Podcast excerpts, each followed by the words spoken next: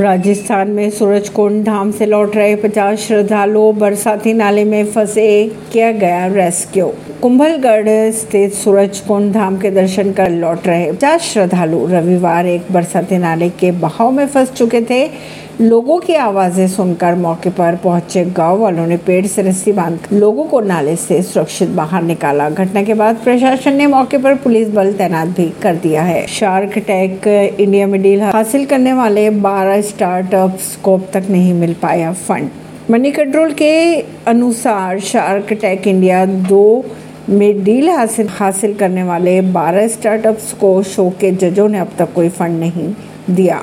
ऐसी खबरों को जानने के लिए जुड़े रहिए जनता सरिश्ता पॉडकास्ट से, परवीन दिल्ली से।